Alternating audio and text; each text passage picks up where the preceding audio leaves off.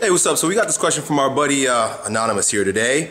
He says that amongst his friends, who he's been longtime friends with, he's taken on a particular role where he says he's the cool, confident guy who happens to be sitting on the couch and having conversation with other fellow weirdos and uh, and challenging forms and ideologies at the party. So he's kind of the um, mm, magician nerd type amongst his friends. He says he's cool, he's confident, he's witty. But you know what? There's more to me than this. And what he's doing is starting to grow resentful towards his friends for always approaching him from that particular perspective.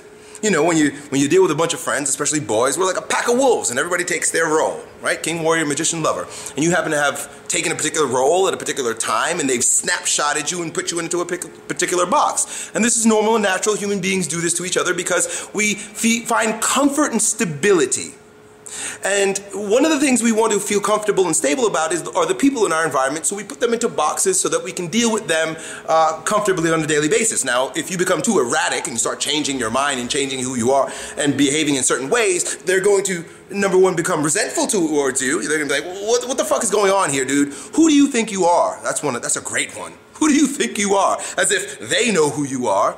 Or they're gonna say things like, why are you trying to be different? Or, or why are you trying to be more like that guy? Or why are you changing on us? They grow very resentful uh, and they become very uncomfortable because they now have to adapt to new circumstances. And human beings are lazy, especially in our dealings with other people.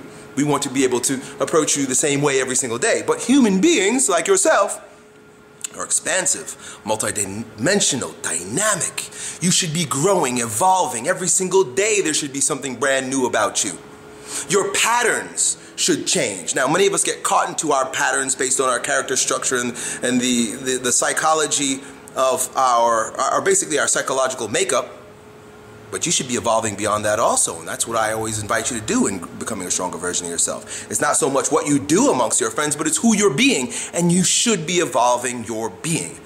Now, the real issue, which happens to be a deep issue with all human beings, is that they come to, we come to idolize each other, one another. Meaning, we take a snapshot of a particular person and see them for that which we have told ourselves stories and believe that that's what they are and that's all that they are and that uh, and that now they can feel comfortable in relating to you that way it's an ideology, meaning that's where the word idol comes from. Many of you say to me, I read your comments and I read your messages, Elliot, you are my idol.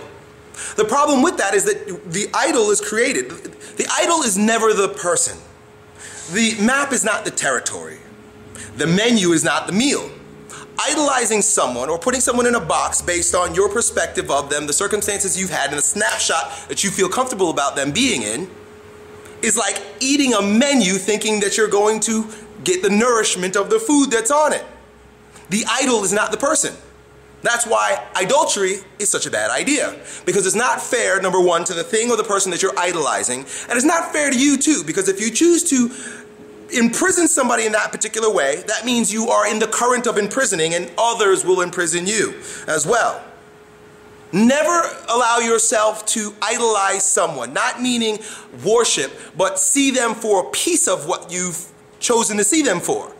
You see them for the part of them that you like. You see, those of you who say, Well, Elliot, you're my idol and I idolize you. Well, that's very flattering, but also very scary to me because now I become a slave to your idea of me. And I guarantee you, I make this promise. If you meet me, especially if you spend a few days with me, I will destroy, I will shatter all of your idols like Muhammad in the temple.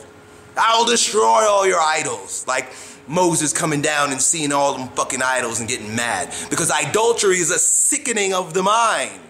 Don't idolatrize me because I will make you mad. I will break your heart. I promise you, I'll break your heart because there's some nastiness. There's some parts of me that you go, I could never imagine. I'd break your heart. And then you grow resentful. I know some people who do this. They have done this to me. I know some of you have done this to me, but you don't have as big a horn as some of the people that make YouTube channels that have adulterized me. They idolized me, and I broke their heart. And then you know what happens? Resent, disgust. Your fucking fault. It's their fault if they begin idolizing you. And if you decide to change on them, they need to upgrade their idolatry or stop the whole fucking game altogether because it's silly. You understand? Be free in yourself and allow the evolution to happen through you. If today you are the sit down conversation and challenging idea man at the party, and tomorrow you stand up and do backflips and you dance wildly with women, that's who you're allowed to become. You're allowed to even explore different versions of yourself. Right? You've come to know yourself and the world has come to know yourself know you through a particular way, but you know what? I'm feeling groovy today. I'm to just change up today. Don't feel guilty. They're to make you feel guilty. People to make you feel guilty about evolving, changing, being something else. Fuck them. Fuck them. Fuck you. If you don't like me today and you loved me yesterday, fuck you. That's your problem. That's their fault. One of the strangest things is, Elliot, I used to hate you, but now I love you. And then it goes again. But I hated you again, and I love you again, again. Look, it has no bearing on the actual person. What they feel about you has really no bearing on you. It's their idolatry, it's their ideology about who you are. And that is a prison for you as well. So warn them, just like I'm warning you, all of you now, who see me as an idol. I'm going to disappoint you because I'm going to change. There's some things about me that you're not going to like. Do you understand? Your idea about me is your idea, and it's your fault. If things happen to get uncomfortable between us, that's your problem. My friend, my anonymous friend, deal with your friends the same way. Idolatry is a sickening of the mind, it's a, it's a demon. And when I say this word, I use this term, it sounds strange because like it doesn't mean that they worship you. It means they have come to deal with you in a particular way and you represent something to them. Don't let them shackle you up into that representative ideology of who you should be. Don't do that shit to me either. Done.